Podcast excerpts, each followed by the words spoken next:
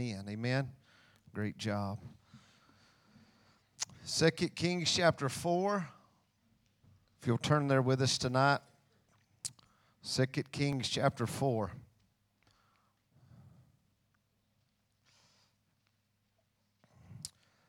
Um, share a testimony with you. So, um, this is my second trip to um, Pastor Cody's church. If you remember, uh, Pastor Cody, he sang when Pastor Lee preached here. They came to our camp meeting, and um, country boy from Crane, Missouri, he can get down though on the guitar. Amen. He can belt. Amen. It's amazing what comes out of him, but. Um, So I told the church, I said, this usually don't happen to get to come back somewhere two times. It's usually over after the first.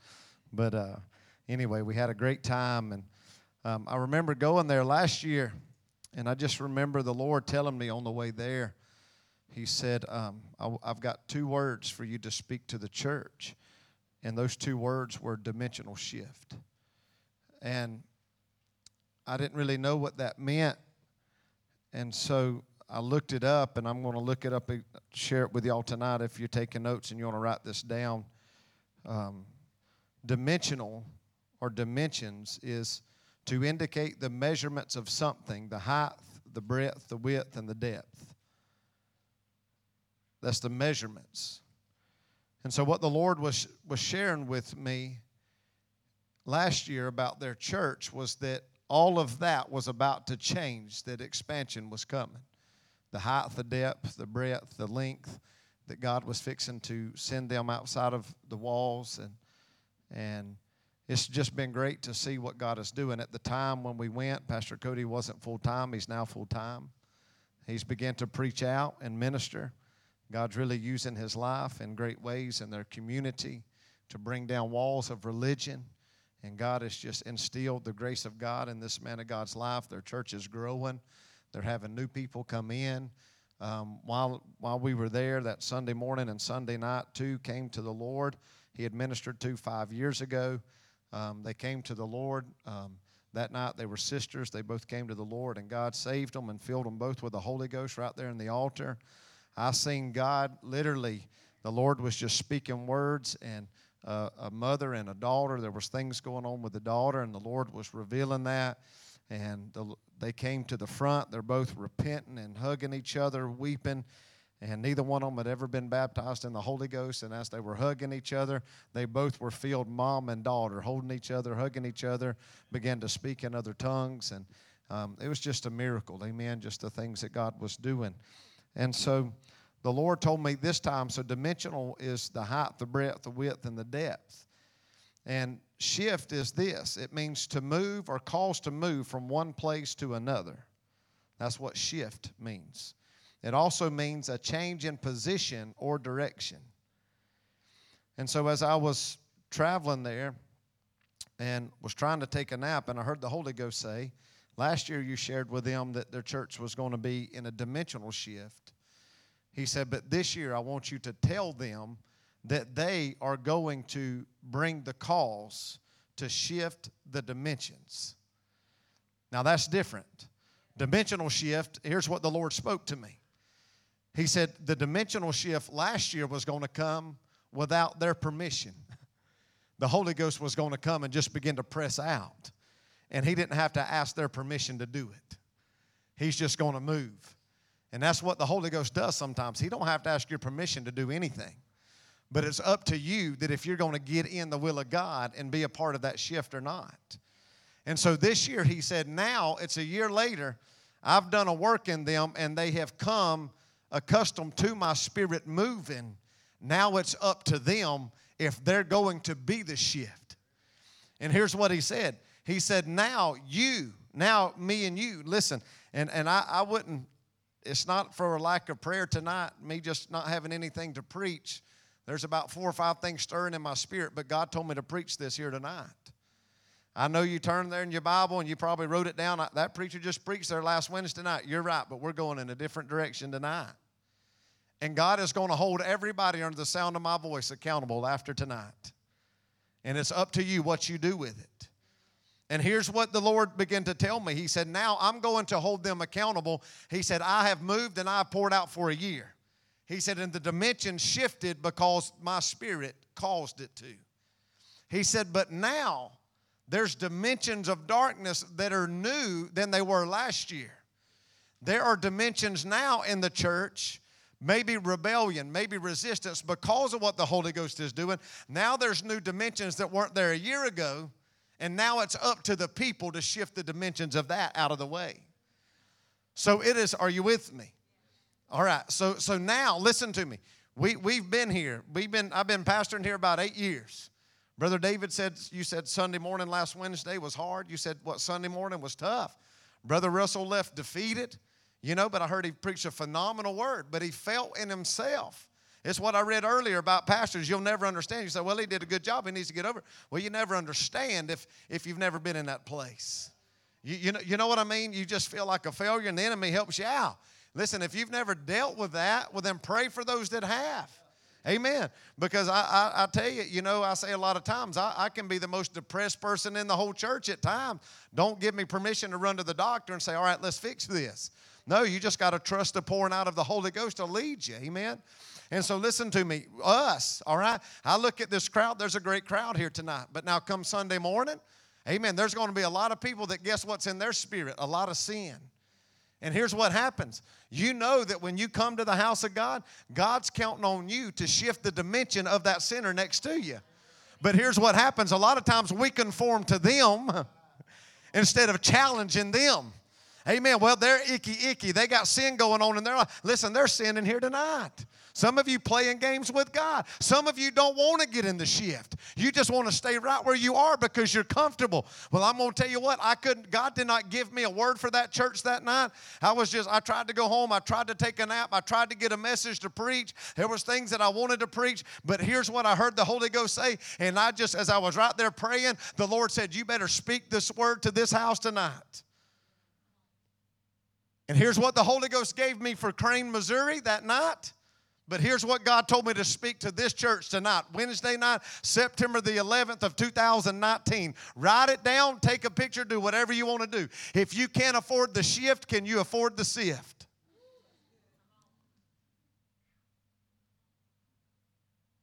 I'm going to say it again. If you can't afford the shift, because it's going to cost you, you're going to have to move from the place that you are right now. Are you with me? Because God's fixing to move this church. For this church to just have a service that's just dead. For this church to conform to something that is dead. That's not what God has called this house to be. This church is a revival church. Now, and, and I'm not going to settle for it.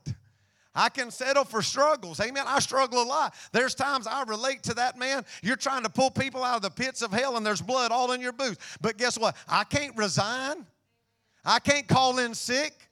I don't have the right to come up here and sit like this and get in the pulpit.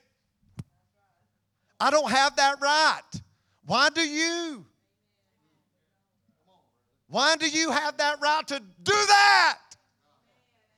Why? Are you saved? Are you right with God? What gives us the right to treat God's people, to treat God's son, and to treat his house with that respect?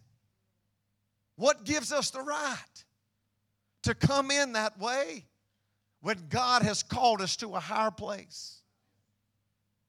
God has called G F C C to a higher level than that. And we settle for less. I'm not going to. I made up my mind two Wednesday nights ago in this house. I'm going forward. I'm moving forward. Amen. I said, I'm moving forward. And guess what? So is this church. So if you can't afford the shift, then let me tell you, you're going to have to afford the sift. And the sifting is not fun. The sifting is, is got claves in it, and it begins to cut off. It begins to cut things out of your life. Even the sifting, some things that are going somewhere, they don't go there. They get sifted out. Now listen to me, this may not be popular and you may be mad at me before tonight, but I'm accountable to God. I, I, I didn't have any plans on even saying that tonight, but whenever I was seeking the face of the Lord right here, God said, you say that to this house tonight. What gives us the audacity to treat Jesus that way? What gives us the audacity just because you've been here five years, ten years, thirty years? And as you're comfortable here, what gives us the audacity to just come in here and play games with God? What gives us the audacity to come on a Wednesday night or a Sunday night prayer meeting and just sit there? Young people, what gives you the audacity? Why would we come to play games? This isn't the hour to be playing games with God. What are we teaching other people? We are to be the shift of that dimension. And let me tell you something, I'm, I'm talking to everybody that's here tonight. You are the vessel to bring that shift towards the will of God. Some people are trying to shift the direction. What did I say shift was? Move or cause to move from one place to another, a change in position or direction. What way are you shifting lives? What direction are you leading people? What position are you in? Sometimes we get in a position that God, we're here. God has to get us here. God will shift your position. God will shift it in a heartbeat. The very people you've trampled on and that you've placed under here, guess what? You better watch out. They might be the ones over you. So if you can't afford the shift, can you afford the sift? And I'm going to leave that right there, and I'm going to preach this word. But you better let it lie. You better let the anointing begin to deal in our heart. Amen. I love you, but I'm serious tonight. God's called this church to bring a shift in this nation. God has called this church to bring a shift in the world. God has called this church to bring a shift in this community. And for us to sit back and not be that, shame on us. Shame on us. But if we do the will of God, we'll change a community. We'll change a nation. And we'll change a world. If you get bitter about helping a church in Columbia, can you afford the sift? God said this about the new church. He said, you'll lend to many nations. That means you're going to do more in the world. But you shall not borrow here. I don't understand it all. I don't understand faith. Faith is the substance of things not seen, yet those things hoped for. I know that God is a rewarder of those that diligently seek. I don't understand faith. I don't understand why Jesus would go to a cross. I don't understand the cross. I don't understand the resurrection. I understand it in my life. But I don't understand it all. You know what I'm saying? I don't, I don't get all this all the time. I don't get why you got to step first in the river before God stops the river. I don't get all that. I don't get that you, if you give to God first, then you and your son's going to be spared in the end. I, I, I don't get all that. I'm, I'm making a bread and I'm going to eat and me and my boy's going to die. But then here comes this crazy man of God, walks up right in my life and tells me, no, feed me first. You know what the church would do? They'd send him packing and say, listen to that selfish joker. I can't believe he has the audacity to even ask something like that. Here's me and my boy.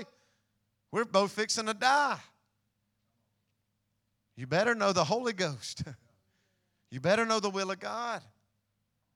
These are things that we've got to understand. Carnality has destroyed more churches because they didn't understand faith and didn't live by faith. Just because you don't understand it, you still got to have it. Because without faith, it's impossible to please God.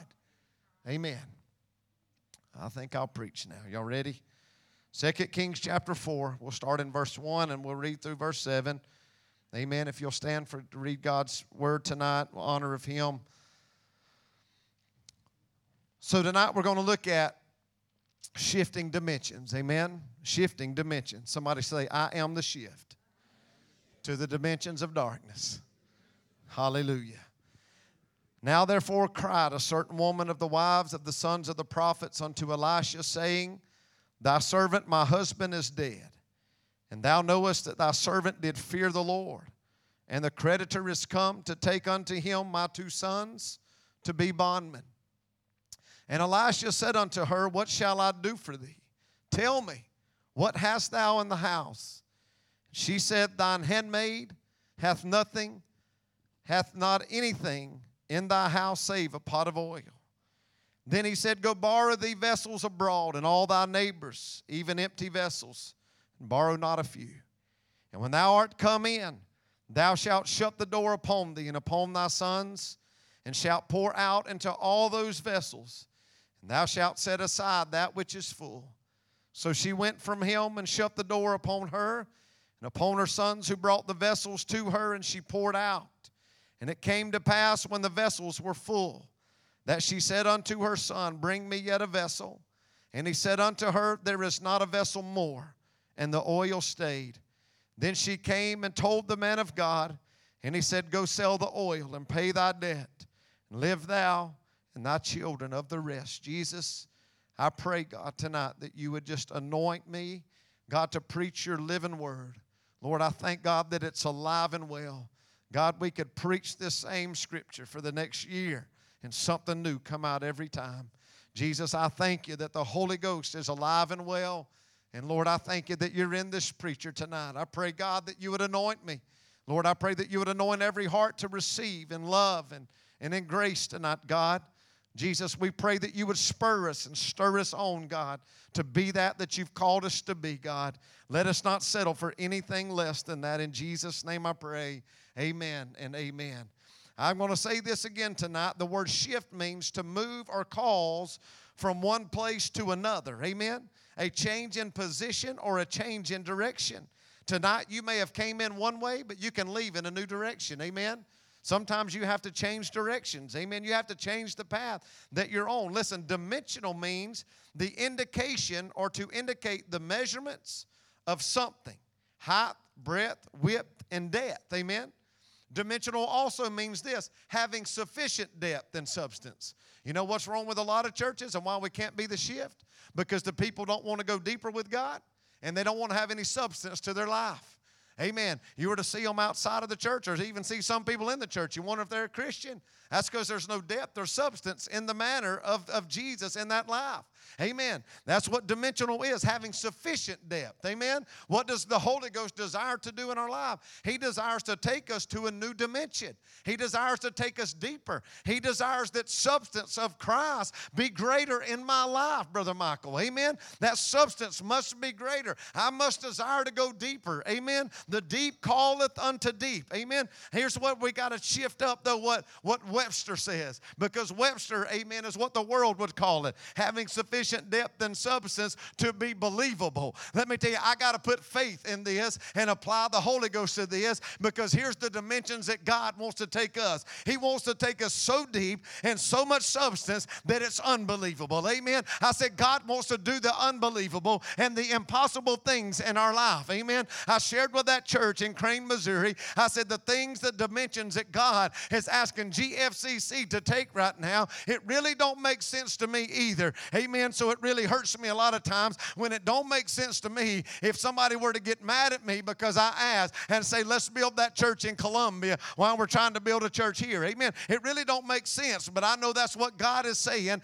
And God said, if you'll take care of me first, amen, then I'll take care of you. Amen. That's what the word of God said and the promises of God said in Deuteronomy eight, twenty-eight, twelve, that you're going to lend to many nations and you shall not borrow. Amen. I think the moment we tried to shut that down or clog that up or or stop that up, then we're shutting the bowels of compassion that Jesus has put inside of us. Amen. I believe fully in the Word of God. I know that woman had two sticks. She had a little meal and she had a little oil. Amen. But that tells me that she had the cross. She had the bread of life and she had the Holy Ghost. Amen. That's all you need. Amen. I tell you, she had all of them things and she was making that last cake of bread, and her and her little boy were going to go home and die. But when the man of God showed showed up, that woman said, she talked to that man, what can I do? He said, why don't you make me a cake first? She didn't doubt it. She didn't question it. She just made a cake, and she went and served the man of God. And the next thing you know, once the man of God ate, then God took care of that woman.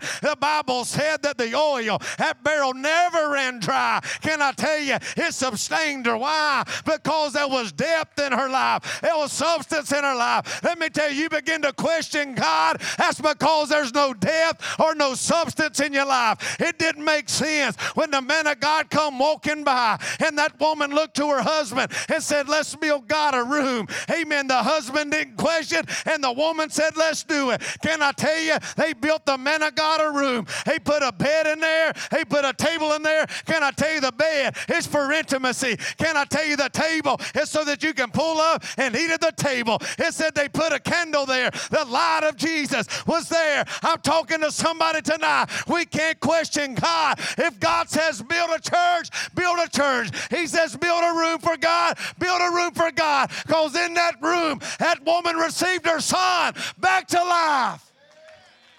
Hallelujah. Hallelujah. She didn't even have a son. Then that boy died.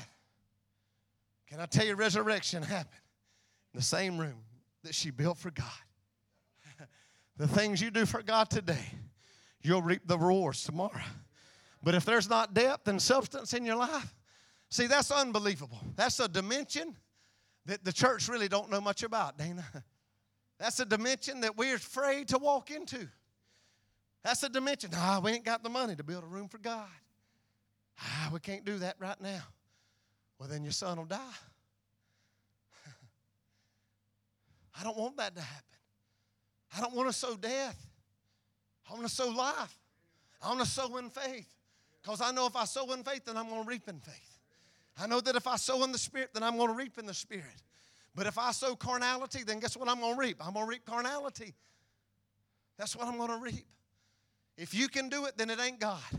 If you can fix it, it ain't God. If you can think it, then it ain't God. Because God's always thinking greater than I am. He's always doing greater than I am. Amen. I promise you that we're not going to be able to outthink God. The dimensions of this woman's house, the first dimension, you got to know this, it was just dark. The dimensions of this widow's house, it was dark. I mean, can you imagine? Here she is. She just buried her husband. She just buried her husband. She's probably not even got him in the ground long, Brother Michael. And she comes back to her house, and there's just darkness all in her house. I mean, she just buried her husband. She don't even have the money to pay for that. And then all of a sudden, I mean, I just get him in the ground. Ain't that just like the devil? Let me tell you something you better not say. Can it get any worse? Don't ever say that. Don't ever say that. Don't ever say, God, can it get any worse? What else? I mean, she just got her husband buried in the ground. He was a man of God. And then all of a sudden she goes back to her house, and I mean, there's nothing in her house. Can you imagine? It was a it was it was a it was a dimension of depression. Can you imagine how this widow must have felt? I just buried my husband. Then there was a debt that she knew that she couldn't pay. So she got rid of everything. There was nothing in her house. Can you imagine how empty she must have felt? I mean, how would you feel, wives, if you came home and there was you and your two boys, you had just buried your husband, and there's not even a bed for you to lay on. You're sleeping on the floor. I'm not making this up. When the prophet said, what do you have in your house? Listen, she had got rid of everything that had any kind of value that she thought in her mind. Everything that had any financial substance or value, she got rid of it to try to pay the debt. But guess what? It still wasn't enough. The dimensions of that widow's house was one of great debt. I just heard the Holy Ghost when I was praying this afternoon. He said there's some people that's got dimensions of great debt. And I heard the Holy Ghost say, I'm going to do financial miracles in people's lives. Dimensions of debt. There was a debt that she couldn't pay. Don't you know, here she is. She's like, oh, God, I got a debt I can't pay. I've got rid of everything, and it's still not enough. You ever just been in that place where you just feel like you do and you do and you do, and it just ain't enough? Man, I got rid of everything, But it just ain't an I. My husband's dead. I buried him. It's me and my boys. We don't even have a bed to lay on. We got, we got rid of everything, but there's still a debt that I can't even pay. Imagine the doom and the gloom. Imagine the darkness. Imagine the depression that is in that home. Imagine that. Imagine it was one of death. Her husband had just died. Can you imagine just death? You know how it is after a funeral? It's just dark.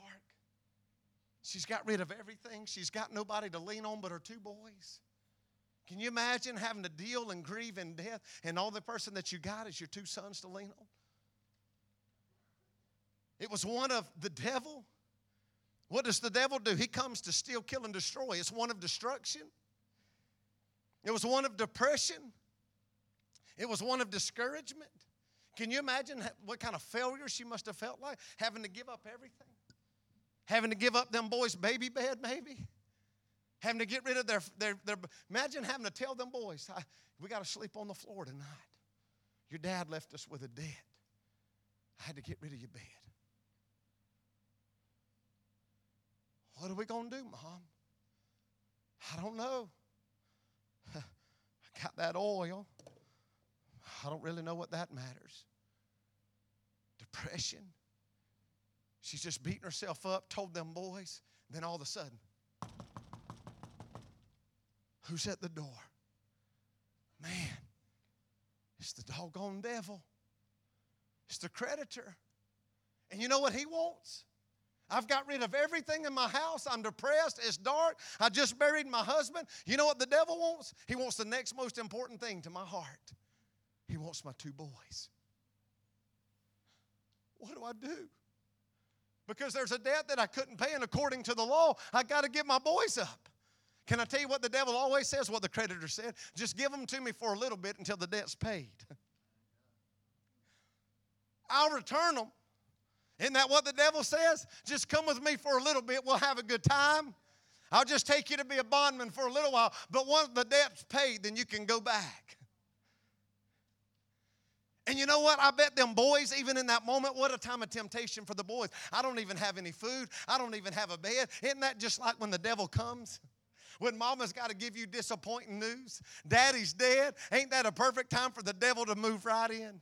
Can you imagine the dimensions of that widow's house? Can you imagine living in that place? Can you imagine being that woman? Can you imagine being them two boys, not having anywhere to lay your head, not having food on the table, your daddy just died, and there's a debt, now the devil comes, am I going to have to go and be a bondman? You know what, they might have been ready to suit up, put their working boots on, and go pay the debt, but then the man of God comes. I hope I'm talking to somebody tonight. I'm talking about the dimensions of darkness, the dimensions of depression, the dimensions of death, the dimensions of debt, the dimensions of the devil. My God, that's enough to bury somebody. But I come to tell somebody tonight, when God showed up, the dimensions of that widow's house begin to shift. You know why it began to shift? Because that woman made up her mind. You know what that woman said? When God came, God said, what do you have in your house?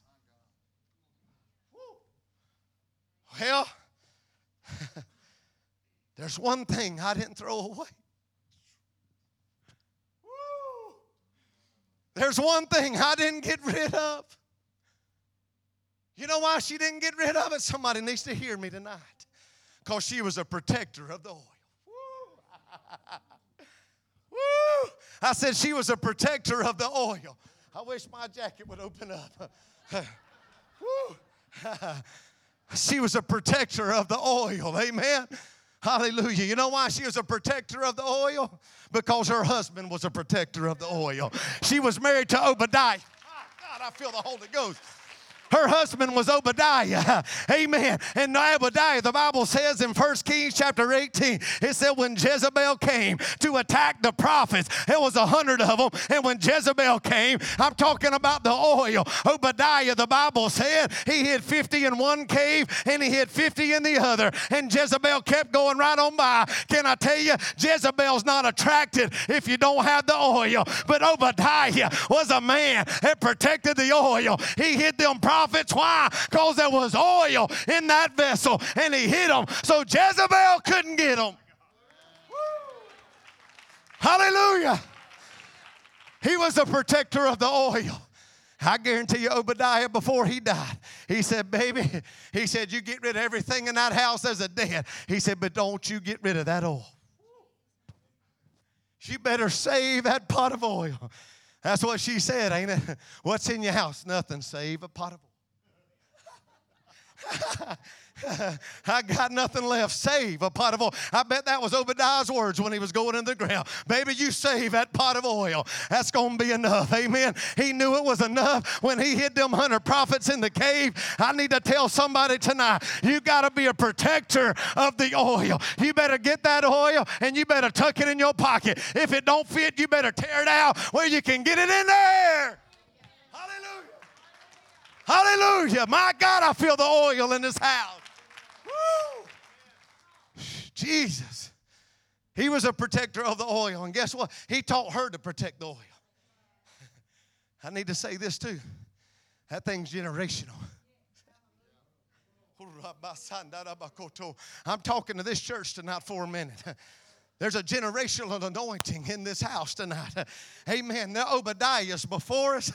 Amen. Some of you's been in Pentecost a lot longer than I. I was talking to somebody today. They said, oh, David Bryant Leah, he was in Carmel. Amen. With us a long time ago. You've been a protector of the oil, brother. twelve years old, he received the baptism of the Holy Ghost. Amen. I said, there's some fathers before us. You've been in Pentecost a long time. Amen. There's some daddies before us. There's some Obadiahs in our life. They seen Jezebel come, and so they buried the oil. So Jezebel kept going right on by. Amen. Some of you's been in the place that I'm talking about tonight. You've lived in the dimensions of the widow's house. I don't know about you. My God, I know that I have. It comes a many a day that I get in this pulpit, and the dimensions that I'm living in are the dimensions of the widow's life. Amen. But let me tell you, when I get in here and I'm a protector of the oil, that oil begins to flow. That anointing begins to move. You can be sick. You can have a kidney disease. You can have parasites in your body. But my God, when you begin to move in the flow of the oil, everything changes. Hallelujah. Hallelujah. I feel a shift in the house. I feel a shift. I feel a shift. Hallelujah. My God. Woo. Hallelujah. Obadiah protected the oil. That widow protected the oil. Guess what she taught them boys to do? You know what God said? He said, I tell you what you do. He said, you take that vessel of oil, you protected it. He said, now I want you to go to all your neighbors. He didn't say pick and choose. He said, but go get empty vessels. And he said, when you get them, I want you to bring them back in. And then what did he say do? Shut the door. He said, shut the door. Let me tell you, not everybody needs to know what's going on when the oil flows. That devil sitting at the door, you know what he was doing? They shut the door right in his face. He was just a knocking. I said he was just a knocking. I bet he went to the other door. Amen. He said, shut the doors. Amen. I bet he went to this door. I need them boys. There's a debt that's got to be paid. Give me them boys. They're going to come be my bondsmen. Let me tell you what the Holy Ghost did. God said when he showed up, he said, you go get empty vessels. He said, you bring them back in the house. And when you get them in the house, he said, you shut the doors. He said, and when you shut the door, he said, you begin to fill them empty vessels with the jar of oil that you saved. My God, I feel the Holy Ghost in this house tonight. I feel a shift in the atmosphere. Woo. Hallelujah. That was generational. You older people, if you're not teaching the younger to protect this oil, you blaspheme the Holy Ghost and watch what happens. You don't protect the oil. You go out them doors, you get in the car, and you shut the door with your kids in there, and you start talking about what went on behind closed doors. You're not a protector of the oil. So you know what that tells me? That you didn't shut the door. The creditor will come to your house. There might not be a financial debt that you owe, but there's a spiritual debt that you owe. There's too many people that's letting the oil flow with open doors. Oh, yeah, we talk about everything. Well, I believe it's Isaiah thirty-six, thirty-seven, or thirty-eight, where God just performed a great miracle in Hezekiah's life, but he forgot about the miracle in the fifteen years that God just spared him and that he gave him. And then what did he do? He opened everything up, and he said, come on, you Babylonians. Come on. Why don't you come see everything? And whenever God came back, sent the man of God, sent the word of God, he said, what all did you show them? I showed them everything. No, everything. Everybody don't get to see everything. There's too much oil flowing. Let me tell you, you're not a protector of the oil. Guess what? When the devil comes knocking, you're going to have to answer it in your own flesh. Because that oil ain't going to be able to defend you now because you wasn't a protector of it. I want to be a protector of the oil. I want to protect the oil. G F C C, this is an oil-flowing church. I said, this is an oil-flowing church. I'm all right if you come in here and you're stale and dry, but I'm not okay if somebody full of the Holy Ghost next to you don't do their part.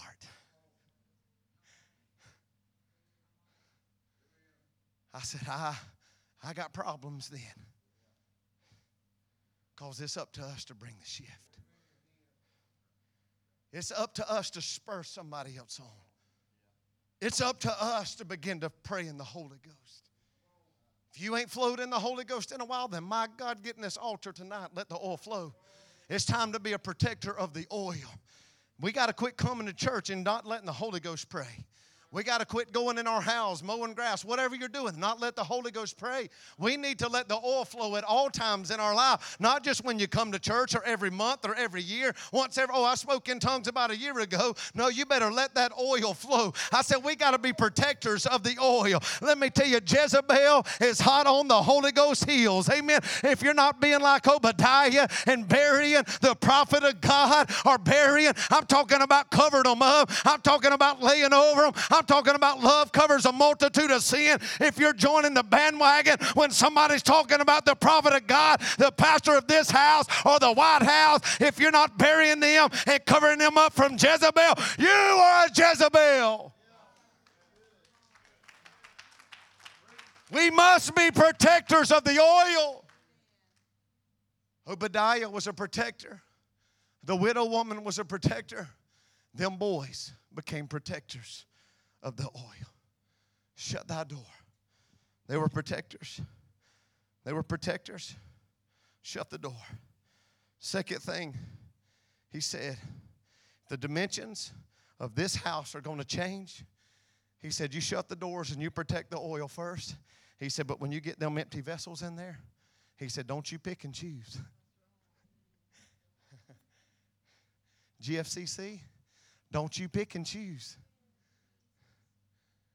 Layperson, board member, pastor, youth minister, kids church leader, worship leader, church sitter, pew sitter, church builder, whatever you are, don't you judge what vessel you get to pour into and which one you don't. I don't know that they had time to get the dirt off.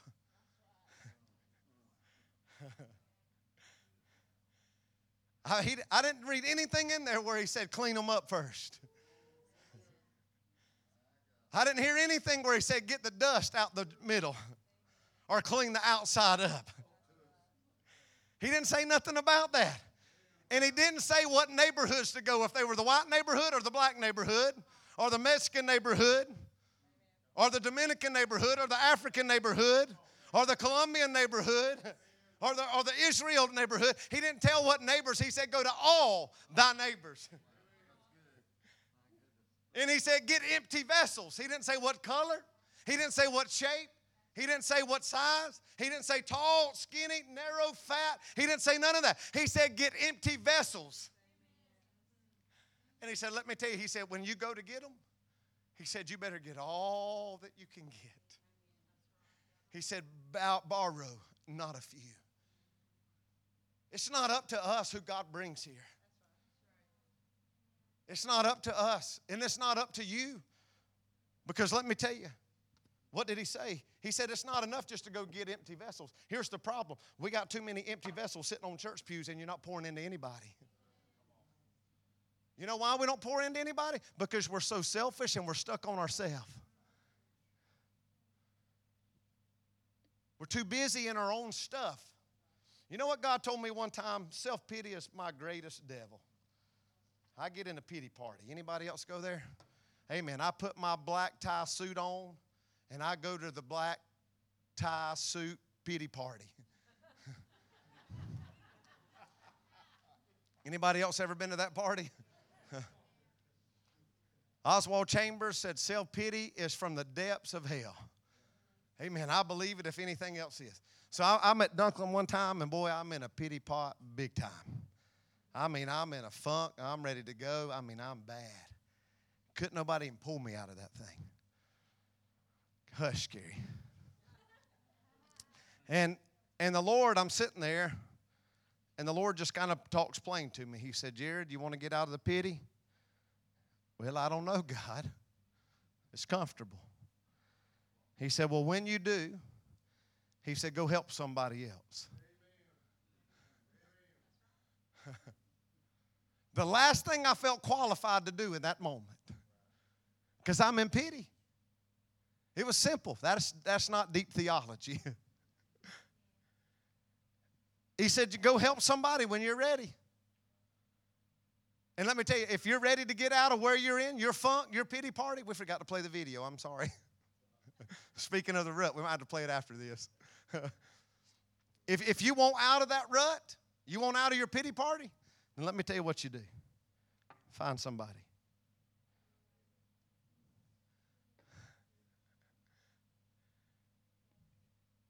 And when you pour out in pity, God will answer in power. When you pour out in your pity, God will answer in power. He said he would. He said in your weakness, what? His power is made perfect. When you're in pity, you're weak. But he's not. He understands our pity. You know what he wants us to do? Is to shift. But God ain't going to push you. He did for a while. But let me tell you something. Open your eyes and open your ears. You've been here long enough now. I'm going to say this to this side, all right? Let me say, open your eyes and your ears. You've been here long enough now. Shift. God ain't going to push you no more. He's took the pacifier out. He's pulled the bottle away. And he said, we're getting off the milk and we're moving to the meat. So if you want out of that, then shift. What did we say shift meant? Move from direction or position or place. Who's got to do that? Well, God's pushed us long enough. He's patted us on our little rears long enough. Come on. Come on. Now he's saying, you do it. Shift. And you know what? When you begin to do that, guess what? You're going to reach over there and you're going to grab somebody else by the hand. And they're in their funk too. And guess what's going to happen to them? When you move in pity, God's going to move in power. I seen a mama bring her twenty-year-old daughter. And here's what the Lord began to tell me. This was so exciting. I could see mama's stress. I could see mama's pain, and I could see that it all was coming from the daughter. And the Holy Ghost just began to speak. I said, I said, ma'am, I said, is that your daughter? I said, is that, are you mom? And they said, yeah, and she just began to weep already. And I said, could y'all come up here where I could pray? They were in their stuff, but when they moved in pity, God met them with power. I seen that mom and I seen that daughter. They're sitting here. I seen the daughter bent over and the mama bent over. They moved in pity and God met them in power. And I mean, they were broken and God baptized mom and daughter at the same time in the Holy Ghost. Now they were back there in that church pew. They were eat up. They were in a funk. They were in pity. But when God called them out, the value of the vessel began to change the moment they took the the first step of faith, God met them and knew that he was going to baptize them. He knew he was going to move in power. I hope you're hearing me tonight. My God, we got to move in pity and trust God by faith. He'll move in power. Pour into empty vessels. Listen to me, it's not up to us. They were just empty vessels, dusty, dirty. But when God spoke, he said, you go get them. God has the final say. You don't. Quit judging me. You might not want to pour into me. Fine, don't. Find somebody to. Find somebody to. You don't want to pour into this church? Fine, don't. Find one you can. You don't like who comes here? Find somebody you do like. Let me give you a little secret. You won't like them at that church either. You won't like that pastor either, because the issue's not them, it's you.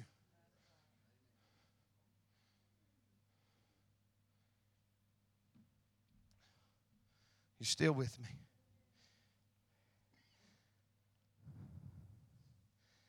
Listen, when God, when we move in pity and God meets with power, we can never become prideful.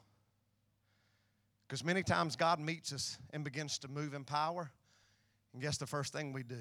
We forget God.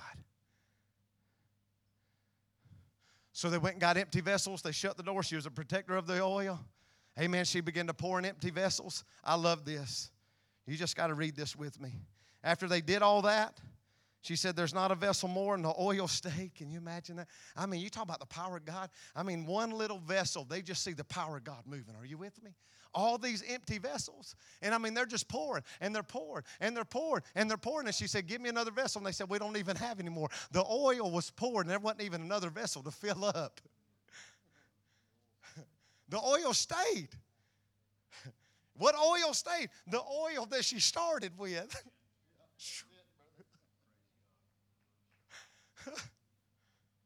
I'm glad you clapped, Casey. I'm glad that ministered to you. Amen. The oil stayed. What oil? The one she began with. She probably had a house full of empty vessels. I'd have loved to have been there just seeing the oil pouring, pouring, and pouring. I believe that's the revival we're going to see. And when the oil quits pouring, the oil's going to stay. It's going to be enough for the remnant. And then Christ is coming to rapture the church. There's not a vessel more. Hey, what's Jesus waiting on? When there's not a vessel more, when there's no more hearts, it's going to turn to me. He said that he's patient. Amen. Why? Because he's waiting for hearts to turn unto him. But I believe there's coming a day when there's not going to be another vessel, but the oil is going to stay. Woo! I better hurry up. It's Wednesday night. Verse seven said, after the oil stayed and they filled all them vessels, you know what? She's still probably sitting there saying, but I bet that devil was still pounding. Don't y'all think? Give me them boys. She just kept the door shut. The oil was flowing. She didn't have any idea what she was tapped into. Woo. She just kept hearing that devil. Let me tell you, when the oil starts flowing, don't be surprised if you keep hearing the knock at the door. When God starts moving, you got the provision. The provision's in you, and you don't even realize it. That devil's going to get loud or something. Give me them boys. You know what that devil's probably, that oil don't matter. What are you going to do with empty vessels? What are you going to do with them neighbors? You think God's going to really use them? The devil's knocking. Verse seven says this. After all that happened, then she came and told the man of God. I bet she went to him and she said, now, I got a house full of empty vessels filled with oil. I bet she went back to the prophet and said, now, guess what? Don't become prideful when the power begins to fall. That room had to be filled with anointing. Can you imagine what that room must have smelled like? The fragrance of the oil. I smell it right now. Just smell. I smell Jesus. I smell the anointing. I smell the oil. Holy. Just shut your eyes and just smell for a minute. Picture yourself in that room. The devil's banging on the door. You've probably lived there before. You just see empty vessels everywhere filled with oil. And I'm talking about that oil's just flowing from one vessel to another. Can you just see and smell the aroma? To one, it smells like the smell of death. To the other, it is the smell of life. Just the aroma of Jesus and the oil and the Holy Ghost. Here's that widow woman and her two boys. You know why God had to empty that house? To make room for the vessels to fill the house. Woo. Sometimes God's got to clean a house out before he can fill it up. Sometimes there's too many full vessels for empty vessels to find a place to come. Amen. Sometimes God's got to empty a house out. He's got to get rid of the beds and the comfort zones and everything else. Amen. He probably had to get rid of the candles on the table because it probably had to become dark. Amen. But I believe that God got her to a place and a position when he said, "What have you in your house?" She said, "Man of God, I've got nothing left." God's waiting on some of us to get to the place in our life where we say, "God, I've got nothing left to give in my life. I've got this to give you. I've got that to give you. I've got only a little pot of oil. I don't have a bed you can lay on. I don't have a table you can eat at. I don't have a light where you can see, but I do have some oil." I believe God said in that moment, "I got her right where I want her now. Now she can fill that house up with empty vessels." But the empty vessels was not enough. She had to begin to let that original oil begin to flow in every empty vessel that was in that house. I feel the Holy Ghost in my life, and I see him filling it up in this house. I see empty vessels coming in. I see the oil flowing. I smell the fragrance of the anointing in my nostrils even now. I see Jesus walking to and fro with the anointing, just pouring it in empty vessels, healing them, cleansing them, and providing for them. She didn't forget God. Listen to me. Preserve your walk with God. That word preserve means maintain or keep alive. You better preserve your walk with God. Some of you hadn't preserved it lately. We like preservatives. We eat them all the time. But as you walk with God, preserved. That word preserved means maintain or keep alive. Even after you've seen God move in great power. I got a house full of anointing. But guess what she did? She went back and said, "God, what do you want me to do with them?" She preserved her walk with God. Hallelujah. Verse seven says this. Because she preserved her walk with God, guess what God did? He brought the provision. He said, "Go and sell it." You still with me? I'm going to close in four more points. And I'll try not to preach these four. The provision. Her house was filled with the provision, and she didn't even know it yet. She didn't know it until God spoke it. Some of you have the provision, and you don't even know it yet because God ain't spoke it. But God's about to speak. God's about to speak. And I feel release coming. That house is filled right now. The oil's flowing inside that house right now. But let me tell you what, that ain't enough. That ain't enough. Can I tell you, G F C C tonight, everybody that's here, look at me. If you're not selling out, then the debt won't be paid for you. If you come here week after week after week and just get oil poured in, but you're not selling it, what good are you doing? You're a stale Christian. Like a stale cracker. Who likes eating stale chips? Stale Christians don't bring shift. I said stale Christians don't bring shift. A stale Dorito don't bring shift to my stomach. A stale Christian don't bring shift to the dimensions of darkness. We're so full of oil, but we're so selfish that we don't sell out. So God said, "Sell the oil." You know what she could have said? "I don't want to. We've put a lot of work into this." That's what some of you say. "I don't want to. I've worked hard for this money. Why would I want to give it to an envelope to build a church in Columbia that I'll never see?"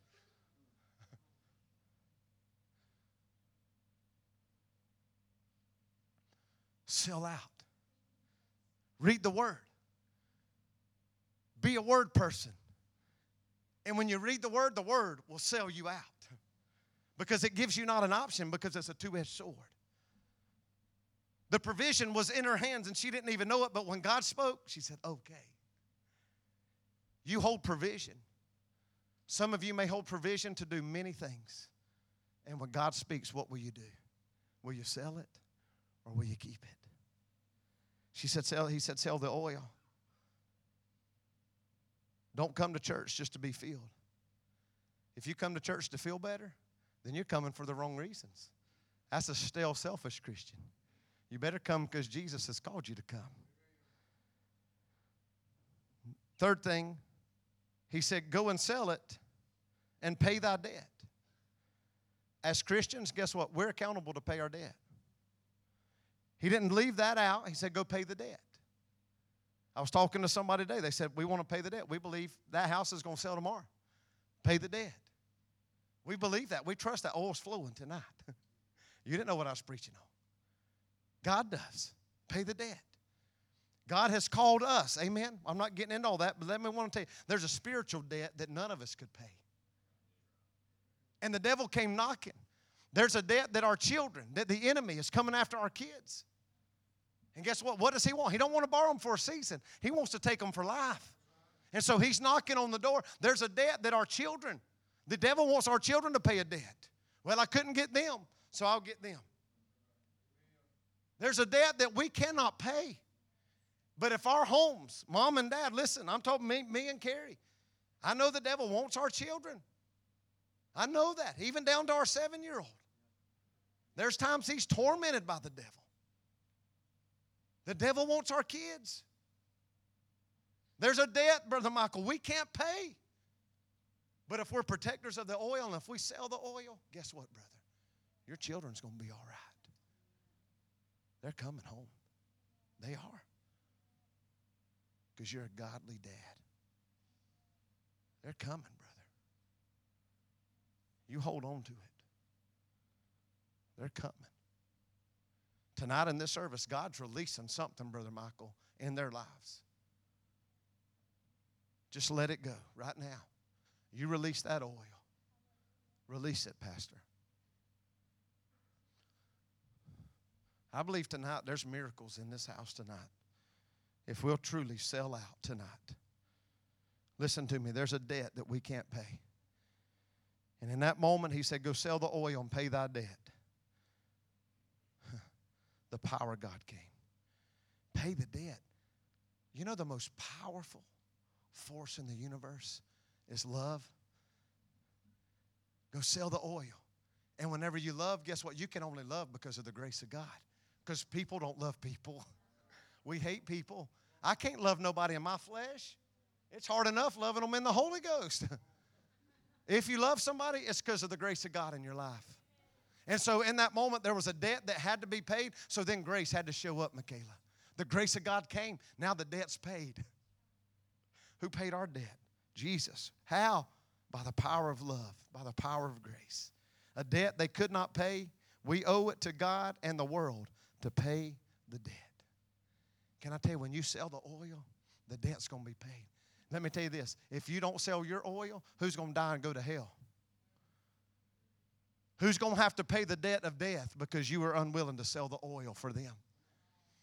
Who's going to die and go to hell because you sat by them week after week after week in church and you wanted to sit in your black tie pity party and not take the shift? And so the dimensions in your life never changed, nor the dimensions in their life, and today they're dead and in hell. Because you were unwilling to sell the oil. That woman in Columbia, we went walking the streets that day. We sold the oil. I saw then, if I've ever seen, the need for the mission field. When she took us back to her house, after she was delivered of demons, gave her life to Jesus, demons came out. She got born again and baptized in the Holy Ghost. She took us back to her house, and she showed us the rope that was hanging where she tried to kill herself the week before. Somebody had to sell the oil. Somebody had to pay a price to go. But because somebody did that, guess what? There'll be a life in heaven. A debt was paid. Some of you right now, you're paying the debt for your children and you don't even realize it yet. Listen to me. I'm, I'm about to close. He said this, go sell the oil and pay thy debt and live thou. That word live in the Hebrew means prosperous living. Live thou. That sounds like a dimensional shift to me. It went from a, de- a dimension of darkness, of death, of depression. Go sell the oil, pay thy debt, and live thou. What did, what did the man of God say? Woman, you used to be depressed. There was death. There was, there was darkness. There was all these things in your life. But guess what? I want to prosper you now. Woo! I want to prosper you now. Live thou. But guess what? He didn't stop there. Listen to me, Brother Michael. This is for you. Live thou and thy children on the rest. You know what that tells me? I don't know how old them kids were. But you know what? The oil stayed. There was enough vessels not only for her to live and be prosperous, but he says, your children too, they're going to live. You know what they went from? They went from the God of not enough, the God of what was left, to the God of more than enough.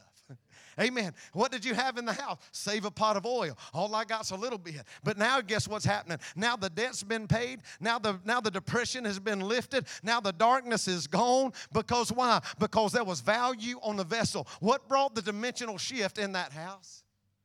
Anybody know? One vessel of oil. That one vessel of oil said, you know what? I've lived in this darkness long enough. When God spoke, empty vessels began to come in that house. Can I tell you when the oil began to flow, can I tell you I believe the depression just began to ooze out. I believe the darkness began to lift. I believe whenever that woman began to see that oil flow, Sister Stacy, she didn't think no more about Obadiah being in the grave. I believe that grace came. And I believe that the love of God began to fill that house. I believe she began to smell the aroma of the oil. And she said, ooh, I smell the anointing. I know God's about to do something. Listen, he says, on the rest. That means that that is remaining. That means, I looked it up, and the root word of this word, it means of the rest, it means plenteous. That means that there was plenty left over. There was one pot in the beginning, but whenever God got done, your woman, you're going to live, and you're going to be prosperous, and your children are going to live. There's going to be plenty for them. Can I tell you, there's a progression in the Holy Ghost. I said, there's a progression in the Holy Ghost. You're not going to, you're not going to claim to be a spirit-filled believer and stay in the same place that you were six months ago. I said, there's a progression in the Holy Ghost. There's a progression. When the oil begins to flow, it will move you from one position to another. I said, there was a progression. When we started this story in verse number one, the Bible said there was a certain woman and she cried. I don't know that she cried when the oil began to flow. She may have had tears of joy, but when she was crying in the beginning, she was crying over her husband being in that grave. Let me tell you though, here's what the Bible says. I bet that went from tears of crying, tears of death, to tears of joy. I believe that she went from depressing to rejoicing. Amen. Because not only did she live a prosperous life, but there was plenty for her children to live on too. Let me tell you, church, if you're in the same place tonight that you were last week and you're not being progressive in the Holy Ghost and moving to deeper levels and being brought to higher heights, I'm not talking about the dimensions that's temporary. I'm talking about the movement of the Holy Ghost that's eternal. Amen. I can tell you that the dimensions of darkness, of depression, of death, all that is temporary, Sister Dana, but the progression of the movement of the Holy Ghost is temp- is eternal. Amen. I'm talking about an eternal God. I'm talking about an eternal spirit. I'm talking about the progression, us moving from one place. You may have came in this house tonight with dimensions of the widow's house, but I want us to leave this house, and I believe that there is a spiritual progression for G F C C. You write it down, take a picture, do whatever you want to do. I'm telling you, get a copy of tonight. Get on board or get out, but be ready for what God is doing here. Hallelujah. Hallelujah. Hallelujah. You see the progression in the widow's house? When the vessels came in, can I tell you, they brought a shift. You're empty vessels, or you're full. Wherever you are, you may be half empty tonight. Are you bringing shift to the dimensions of darkness? You are the vessel. Somebody say, I'm the vessel. I came from the neighborhood, and it didn't matter which neighborhood, because I'm here now, and I'm here, and I'm going to flow in the Holy Ghost, and I'm going to shift. I said, I'm going to shift. I was here last night, but guess what? I'm here tonight. I'm going to continue to bring shift to the dimensions. There's darkness right here, but guess what? He that is in me is greater than he that's in the world. You got to let the oil flow, amen? I see darkness right now, but whenever I come to the table, guess what? When I step to the darkness, the darkness don't push me back. No, no, no, no. I push the darkness back because that that is in me, amen? I said, he that is in me, brother, we seen it in Africa, amen? That darkness came to that room, but we had to step up. We had to bring the shift, amen? I said, we had to bring the shift. It wasn't up to us in our flesh. It was up to the power and the might of the Holy Ghost. We were just two vessels from America, and the darkness was afraid. But when the vessel began to move in the might of the Holy Ghost, the darkness had to flee. I'll close with this scripture. The Holy Ghost spoke here not long ago very, very beautifully. Brother Derek, you gave the word. And this was the scripture. Second Timothy chapter two. Verse twenty and twenty-one says this. But in a great house, this is a great house. This is God's house. But in a great house, there are not only vessels of gold and of silver, but also of wood and of earth. You know what the earth is? That's where we came from. So there's both in this house tonight. Some of you are fighting with carnal things over spiritual. There's two kinds of vessels in this house tonight. One of honor and one of dishonor. There is. Because here's what the word says. In a great house there are not only vessels of gold and silver, but also of wood and of the earth. And some to honor and some to dishonor. Now listen to me. Here's the hope. Here's the hope. If a man therefore purge himself from these, here's what you can do. You can repent. Purge yourself. What does that mean? I'm shifting. If a man purge himself, who's going to do it? You're going to step to God and say, all right, I'm going to let the Holy Ghost purge me. But you have to be the shift. Are you hearing me? I don't know if y'all are getting this. We are the shift. We are. If the dimensions of darkness, if the, whatever was in here Sunday morning, why didn't somebody step up and move it? Move it. You take that. Brother David Owen said that. That Sunday we came back from Columbia, man. And the enemy wanted to fight, but he said, y'all rose up. We had to be the shift. Somebody's got to be the shift. Amen. Not in your flesh. No, you better move in the Holy Ghost. You move against the darkness in your flesh. You'll, the darkness will sit you down. We're not talking about doing stuff in your own little fleshly, weak, P-mite flesh. No. I'm not talking about vessels of dishonor. You better not try to move in God's house. No, a vessel of honor. Worship team, listen to me. We open with worship. You have the authority and the power to bring the shift. What you shared today, that needs to be spoken in this body. From, the, from worship, from a heart of worship, Dean. God don't speak those things to us just to hold on. When I read it today, what you read, I felt something deep within me. I could be in your car, and I felt like God sitting next to you, talking to you. I could see God just had his hand on your hand, just investing those things in the pit of your stomach. I could feel it. Worship team, you hold the authority. Exercise it. Pastor Lee blew in his phone seven times and commanded dry wind to come into that storm. And the meteorologist said the next day, some unseen force of dry wind blew into the storm. And Baton Rouge got two inches of rain, verse twenty-two. That's authority that shifts dimensions. He was the shift for all of Baton Rouge. For all of Baton Rouge, a man in Dominican Republic holding his phone in a motel room. Can you imagine that?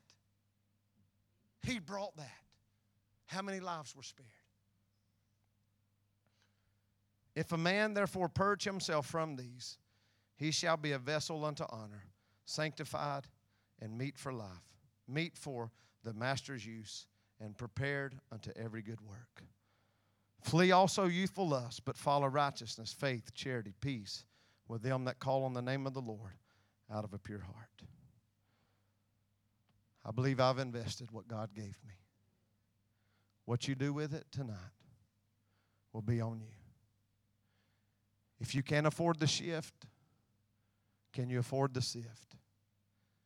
Let me tell you, as a pastor, it's hard to ever see people leave. But I know when you move forward, a lot of times and the dimensions begin to change, not everybody respects that or appreciates that. But it's not up to us. It's up to God. And so some people will be sifted because G F C C, we're shifting. And we're shifting the darkness. We're shifting the, the walls. Because this church has been called to be a revival church. You're a revival people. You have a hunger for God. Are you a vessel of honor or dishonor tonight? I just want to pray over us all, and I just want you to keep this before God. Just keep it before God. Pray and ask God. I pray God would convict our hearts so strong. What am I?